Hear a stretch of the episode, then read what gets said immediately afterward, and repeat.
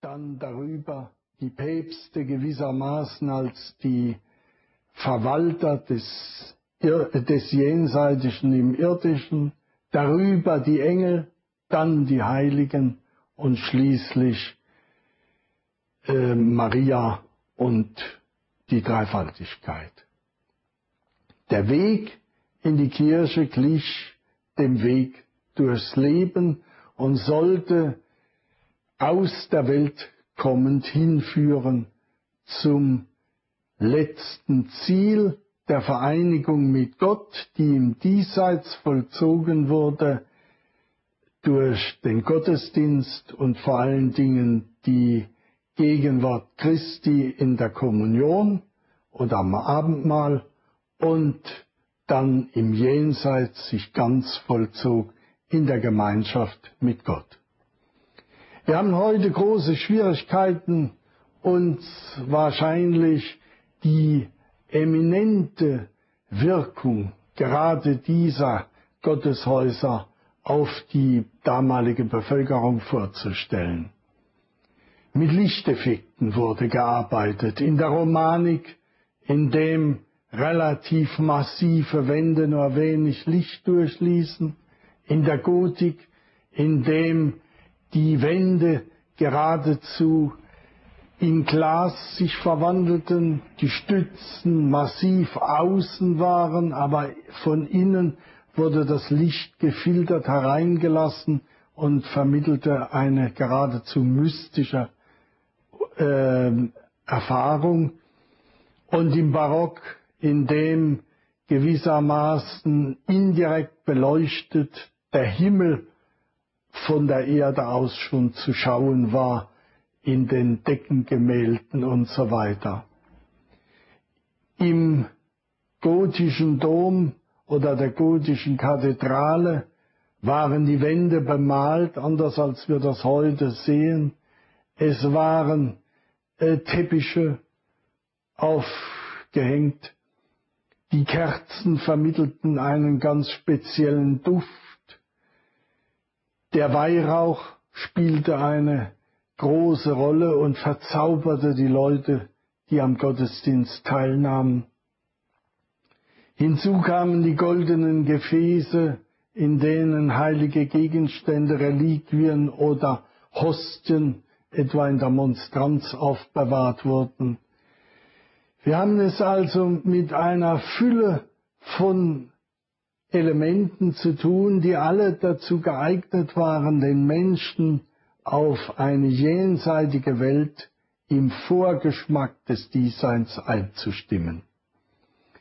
Hinzu kommen zahlreiche Bilder, die die biblischen Szenen dokumentierten bzw. illustrierten. In der Fachsprache spricht man von der Biblia Pauperum, also einer Bibel für die, die des Lesens nicht kundig sind, aber über die Bilder lernen können, was ihnen mitgeteilt wird. Wir haben es dann in einer Fülle von Statuen mit allen möglichen indirekten und direkten Hinweisen auf christliche Tradition, christliche Symbolik und auch Lehrgehalte zu tun, einem modernen Gebildeten fällt es ja enorm schwer, an den Symbolen der Heiligen zu erkennen, um welche Heiligenfigur es sich dabei handelt.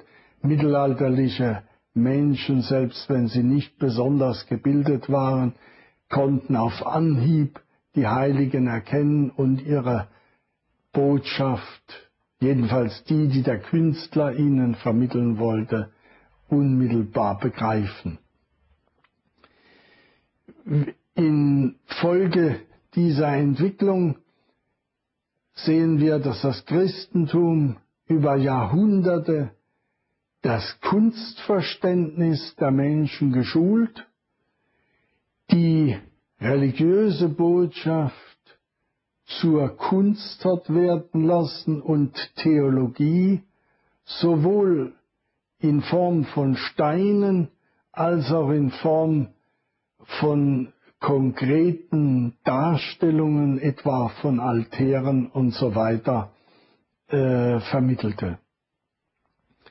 Es ist von daher mehr als problematisch und sicher der Sache nicht angemessen, wenn man Altäre heute in Museen stellt, wie etwa den Isenheimer Altar im Museum unter Linden in Colmar. Da geht genau das verloren, wofür er geschaffen wurde, nämlich die religiöse Szenerie, in die er eingebettet ist und in der alles einen Sinn hat. Der Weg hat einen Sinn, um hinzukommen. Die Klappen, die auf oder zugeklappt werden, haben eine liturgische Entsprechung im Kalender des Jahres. Und auch die Gedanken, die man sich dabei macht, äh, sind in einem solchen Museum äh, gar nicht mehr reproduzierbar im Vergleich zur liturgischen Gestaltung, für die die ursprünglich geplant waren.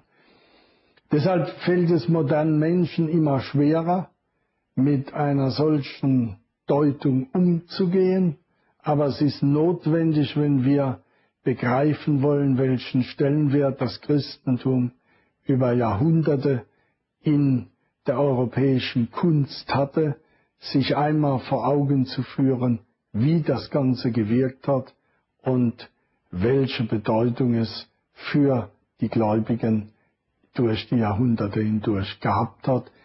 Auch die Messgewänder beispielsweise, die verschiedenen Farben beim Gottesdienst hatten ja alle nur das eine Ziel, den Menschen einzustimmen auf eine schönere, wertvollere, ewige Welt des himmlischen Jerusalems, bei dem in der geheimen Offenbarung, dem letzten Buch des Neuen Testaments, im Detail beschrieben wird, wie es aussieht und wie es in so vielen Kirchen und Kathedralen nachgebaut wurde.